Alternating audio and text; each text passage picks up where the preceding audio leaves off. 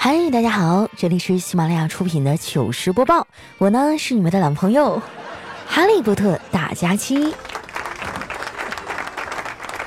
哎呀，昨天晚上刚出差回来，我发现上海也不比北京暖和呀。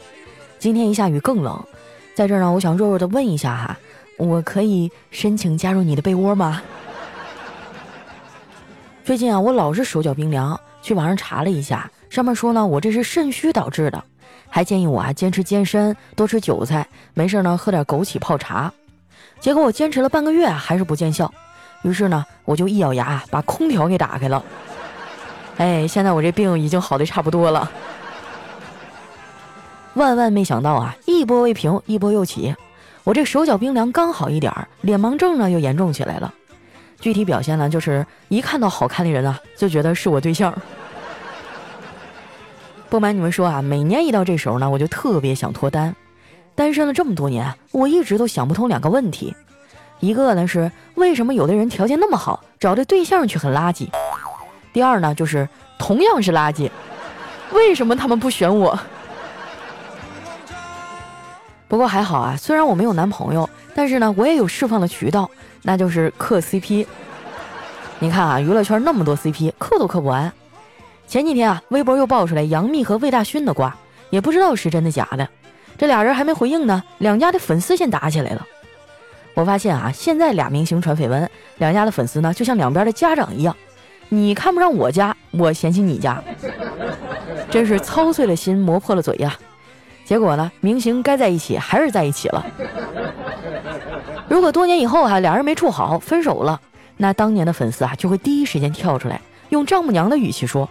哼，我就说不合适吧，当年不听我的。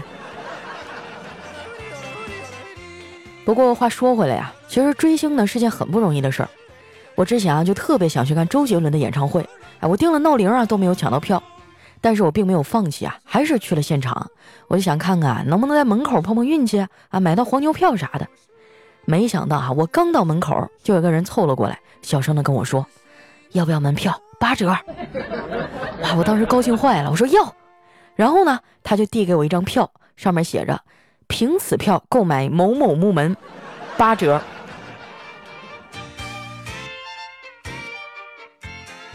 总有人说呀，追星不好，我倒不这么觉得。很多时候啊，追星是能督促我们上进的。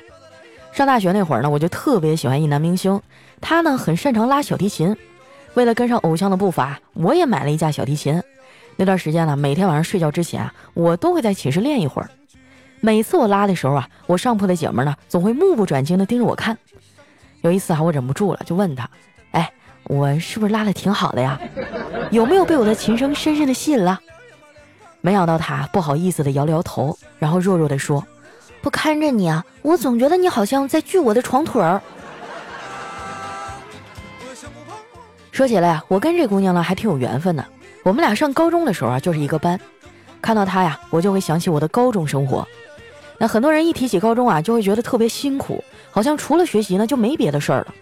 我呀就比较幸运，那时候呢带我们的班主任啊是师范刚毕业的学生，比我也大不了几岁。平时呢跟我们在一块儿也没啥架子。上个月他结婚啊，我还去参加婚礼了呢。在婚礼上，新郎深情款款的朗读我们班主任啊给他写的第一封情书。还说啊，正是这封情书让他爱上了我们班主任。我听完啊，眼泪唰了一下就下来了。这这不是当年班主任没收我的那封吗？参加完婚礼啊，我就回去上班了。一进办公室就跟同事们啊吐槽起这事儿。那小黑听到了就插嘴说：“嗨，不就是用了你一封情书嘛？这有啥呀？只要你老师幸福不就行了吗？这年头啊，能找到真爱已经很不容易了。”佳琪啊，你知道吗？如今人们的伴侣啊，大致分为两种，一种呢是你喜欢的人，另一种啊是喜欢你的人。可是令人唏嘘的是啊，命运总是喜欢捉弄人，往往你喜欢的不喜欢你，而偏偏喜欢你的人呢，又一个都没有。我冲他翻了个大白眼儿，我可是有人喜欢的，你说的是你自己吧？小黑叹了口气啊，说：“哎，是啊，我最近这桃花运太差了。”我的择偶标准已经降得很低了，只要是女的、活的，下雨的时候知道躲，饿了会张嘴就行。如果对方要是觉得条件太苛刻，那还可以再商量啊。我还没来得及说话呢，旁边的调调先开口了。他说：“小黑呀，你这么着急脱单干啥呀？爱情这玩意儿稍纵即逝，跟谁在一起久了都不会有激情了。”我就接话说：“调哥啊，什么叫在一起久了就没有激情了？那都是借口。如果没有激情，为什么吵架都那么激动啊？”丸子看我有点激动啊，就拉住我说：“佳琪姐，你淡定，他们男人就是这样。”昨天我和叨叨去逛街，路上碰到一个穿着超短裙的小姐姐，叨叨就一直盯着她看，直到她的脖子转不动了为止。等她回过头来的时候，才发现我冷冷地瞪着她。就在我即将要发火的时候，他突然一脸震惊地说：“亲爱的，你刚才看见那女的了吗？我看了她那么久，哎，愣是没找着比你强的地方。”哇，六六六六哈，叨叨这求生欲可以啊！丸子还摆摆手说。才不是呢，豆豆的嘴可贱了。后来我们俩逛完回去休息，可能是有点累了，我就睡得特别沉。结果一觉醒来，就看见他在旁边猛地揉着太阳穴。看我醒了，他就说：“亲爱的，我脑瓜疼。”我就问他怎么搞的呀？是不是感冒了？他说：“不是啊，还不是因为我脑袋里装的都是你。”我听完还挺高兴的，这小情话说的挺甜呢。没想到啊，他紧接着又说：“以前你那么瘦，我还能勉强接受，现在你体积这么大呀，撑得我头疼。”我上下打量了一下丸子呀，忍不住扑哧一下笑了。我说：“丸子，要不你也减减肥吧？确实有点胖了。”丸子撇撇嘴说：“我知道呀，所以我买了一台跑步机，以后呢，我就在家里锻炼了。”朋友们，你们听到了吗？丸子又要减肥了。希望他这次说话算数啊！大家没事呢，可以去监督一下他。如果他没有锻炼，还可以过来告诉我。然后呢，我可以用扣工资的方式啊去监督他。说到跑步机啊，我们家也有一台。结果双十二，我嫂子又在网上买了一台。这快递拿回来那天啊，我哥就特别生气：“败家娘们儿，家里不是已经有一台了吗？全被你挂满了衣服，这怎么又买一台呀？”我嫂子一边拆快递一边淡淡的说：“哎呀，我的衣服太多了，一台不够挂呀。”我哥呀见自己说不过他，就没再说话了。我觉得啊，他让着点我嫂子也是应该的。这个家我嫂子付出的的确比他多得多。别的不说，最起码俩孩子的事呢，基本上都是我嫂子在管。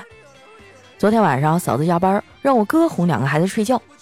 我哥铺好了床啊，小辉却怎么都不肯睡。非要缠着他讲睡前故事，我哥抬手看了看表，发现还有十分钟，足球赛就开始了。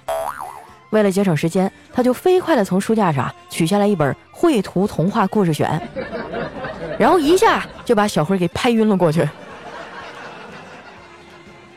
他辅导孩子写作业也是吊儿郎当的，根本就没有耐心，还经常讽刺孩子。昨天我嫂子不是加班吗？小慧的作业也是我哥看着写的。说实在的，我在旁边都快看不下去了。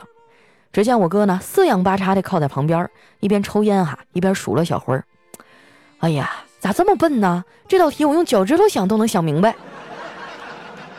小辉被他说有点烦了，就回怼他说：“啊，爸爸，那你可真是足智多谋啊！”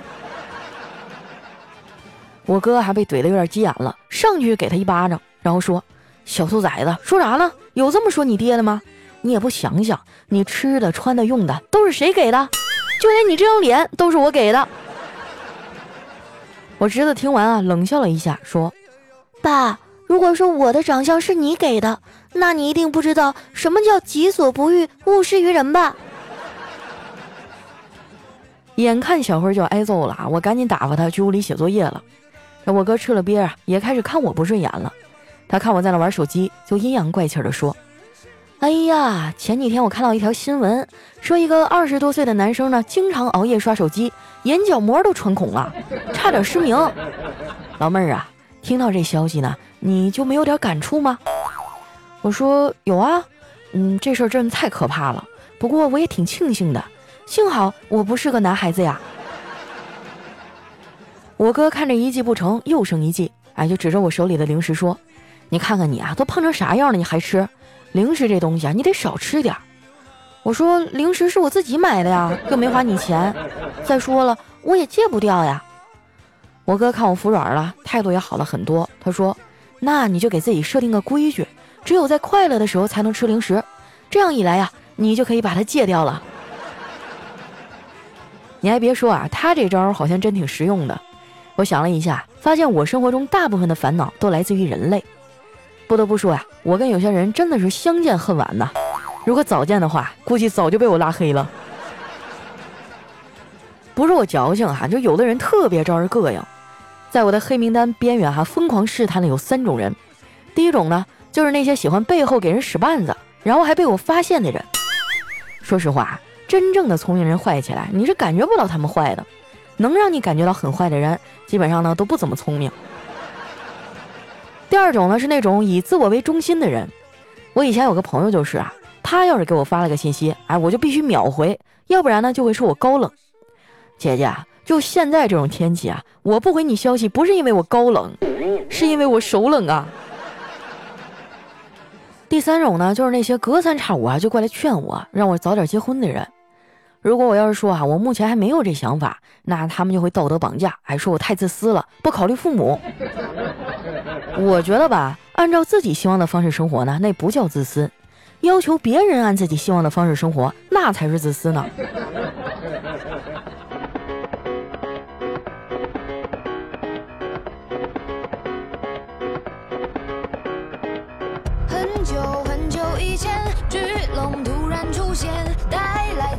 带走了公主，又消失不见。哎呀，这是一首文科生听了会沉默啊，语文课代表听了会流泪，语文老师听了想自杀的歌曲。那接下来时间啊，分享一下我们上期的留言。想要参与互动的朋友呢，记得关注我的新浪微博和公众微信，搜索主播佳期。首先这位呢叫瞅你漂亮，他说两个月前啊，我回了老家一趟。我三叔卧床不起多年，我就给他听了《非常六加七》，还有《小妖不上天》。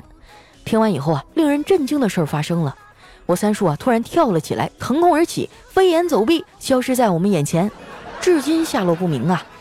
佳琪啊，你快出去躲躲吧，听说我三婶已经去找你了。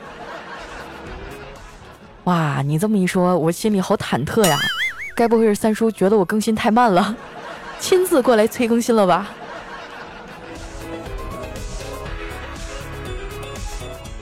下一位小伙伴呢叫麻枝麻枝崩啊，他说佳期下下周六考研啊，感觉没戏了。今天晚上出教资成绩又挂了，我难受的想哭，赶紧打开了喜马拉雅，心情就好多了。佳期爱你哦，这一年幸亏有你。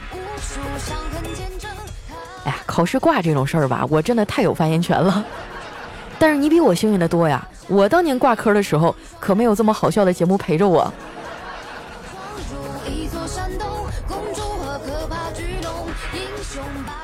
下面呢叫哎呀呀呀呀呀呀，他说我是跟我老婆在一起之后啊才知道你的。我老婆呢比较内向，佳期的节目是她喜欢的，能让她开心的节目，听多了我也喜欢上了。不过现在我们俩呢出现一点小问题，我做了错事儿让她生气了。我在外地工作，老婆在家上班还带孩子，很辛苦。这一次生气啊把我都拉黑了。佳期啊，你能不能帮帮我呀？替我跟我老婆说一下，我知道我错了，我以后不惹她生气了。我们的闺女呢名字叫做静书。听到这个名字，他肯定就知道是我了。佳期，大恩不言谢呀！回头带老婆孩子啊去参加你的下一次线下见面会。哎，我觉得呢，你认错要有诚意啊！你光说一句“老婆，我错了”有啥用啊？你看看最近哈，你马上圣诞节了、元旦了、情人节了，对不对？不能提示你再多了哈，懂点事儿吧。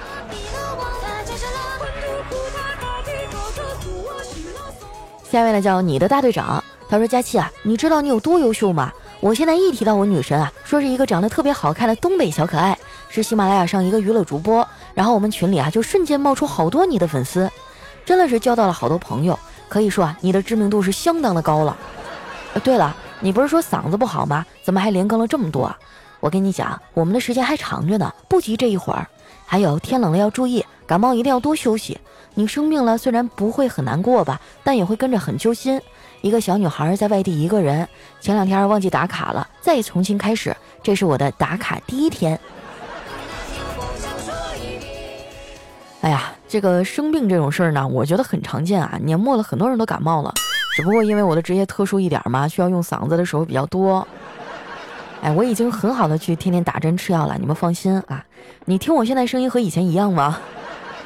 我觉得已经恢复个七八成了，不碍事儿了，你放心。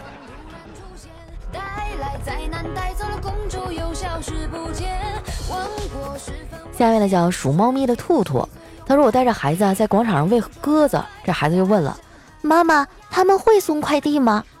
我就被问懵了，我说你听谁说鸽子会送快递啊？孩子说，不是你说的吗？在网上买东西，快递小哥就会给送过来。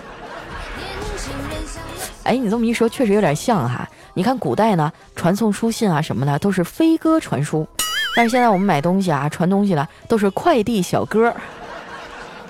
好像冥冥当中是有那么一点关联哈。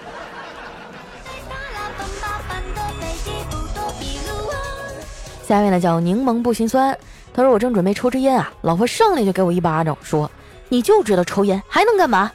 我说衣服我洗了，饭做好了，垃圾丢了，卫生也做完了，这不正想还有哪里没做的吗？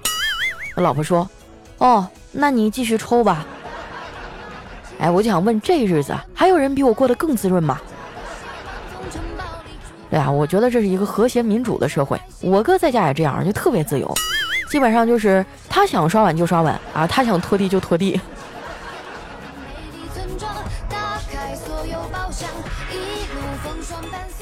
下面呢叫 ZYY 别胡闹，他说佳琪啊，我出几道问题测试一下你智商啊。说太监最不喜欢的一首歌叫啥呢？早上、中午、晚上哪个时间段做坏事最好啊？还有哈，为什么男人总说女人是祸水，最后还得娶呢？我相信你啊，你都可以答对。呃，这个，嗯，我这种智商当然都知道答案了，所以呢，我把这个机会交给现场的听众，你们猜一猜啊，这几道问题的答案是什么啊？可以留在我们下方的留言区。哎呀，好危险啊，差点就暴露我的智商了。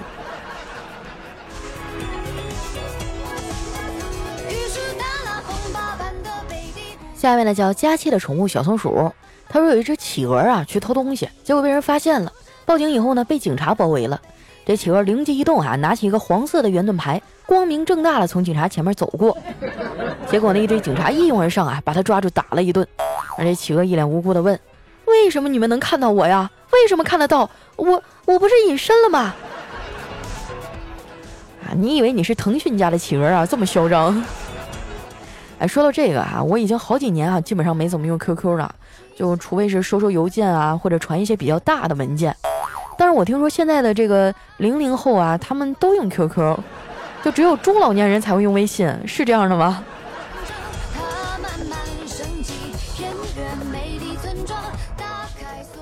下面呢叫佳期的陆墨，他说有一天啊，老爸和几个同事聚餐回来以后喝的大醉，老妈泡了一杯茶呀，让他喝点解解酒。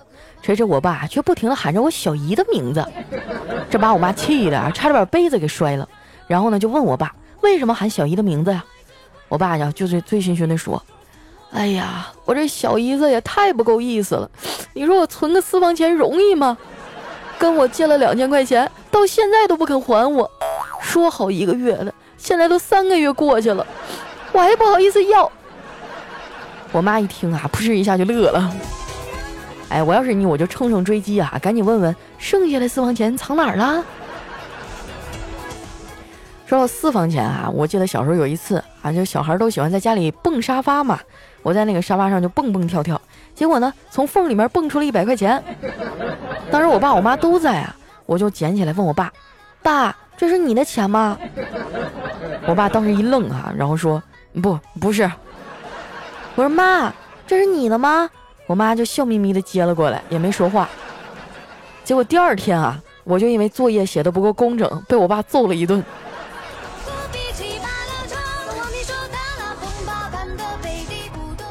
下面呢叫特爱佳期，他说今天给儿子讲睡前故事啊，是妈妈带儿子去上学。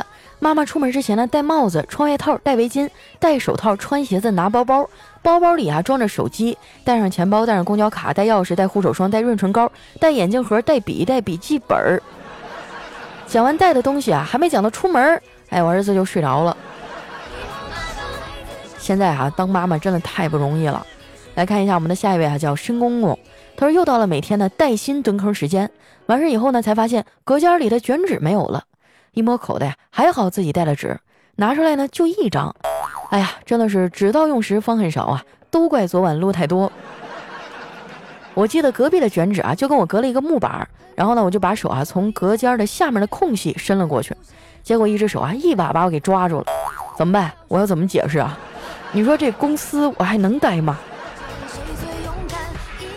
哎，我觉得你要看隔壁蹲的是男是女啊，蹲的是男就好办。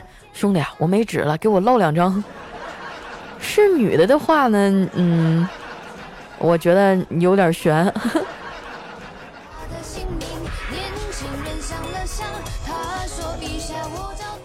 下面呢叫佳期的大石头，他说有一次考试哈，题目是这样的：小刚啊，在上体育课的时候呢，突然晕倒了，送进医院呢，医生说病情有点严重，然后呢，让我们打电话给小刚的爸妈，叫他们来医院。其中呢，有一位同学的答案啊，让我至今难忘，他是这么写的。小刚爸妈，小刚要歇菜了，你们赶紧来呀！哎，这同学一看啊，就是平时俩人关系一定特别的铁。我跟你说啊，要是关系一般，绝对不敢这么说。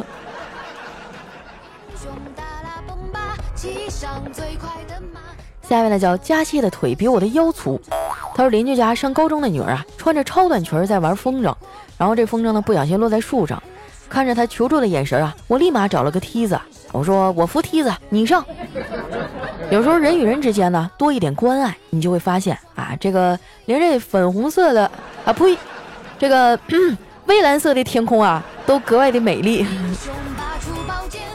实不相瞒啊，我第一次听到这段子的时候啊，丸子还在上小学。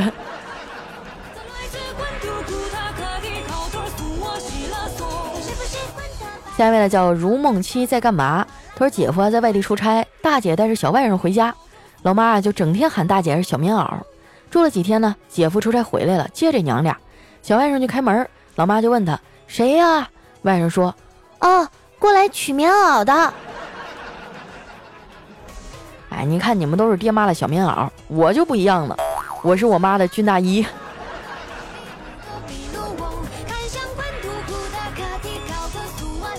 下面呢叫花开雨落心。有一天啊，弟弟说：“哥哥，咱们把铅笔换一换吧。”哥哥说：“为什么呀？”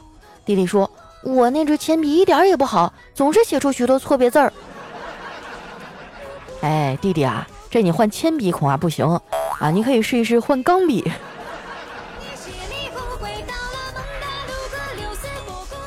下面呢叫五公里处等你。他说：“现在这个季节啊，床以外的地方都是远方。”想起床拿件衣服呀，手够不到的地方都是他乡；上个厕所都是出差到遥远的边疆。哎呀，一说到这个啊，我就特别的想念我北方的家。一每年一到这个时候呢，我们都是穿着背心在家里晃。我跟你讲啊，你要不穿拖鞋，你在地上走一会儿，你都烫脚。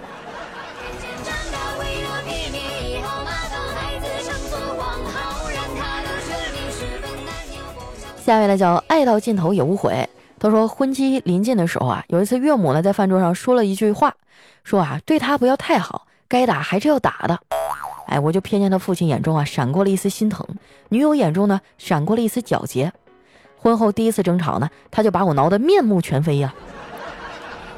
事后啊，我就私底下向我岳父提起那句话，岳父呢就颇有深意的说：你确定你丈母娘那句话是说给你听的？”啊，对他不要太好，该打还是要打啊！感情是说给女儿听的。来看一下我们的最后一位哈，叫九幺九二小哥哥，他说堵车无聊啊，微信上摇到一个妹子，我说，哎，这里堵死了。妹子说，你开的啥车呀？我转头啊，看见旁边一个宝马，说开的宝马。妹子说，那车牌多少啊？我说啊，这个黑 K 叉叉叉叉叉啊。这妹子说，大哥。这宝马是我开的，咦，大型装逼被打脸现场啊。好了，时间关系啊，今天留言就先分享到这儿。喜欢我的朋友呢，记得关注我的新浪微博和公众微信，搜索“主播佳期”，是“佳期如梦”的佳期啊。有什么好玩的话呀，或者是呃想对我说的这个段子啊，您可以留在我们节目下方的留言区，我会在下期呢挑选一些来和大家分享。那今天咱们节目就先到这儿了我们下期再见。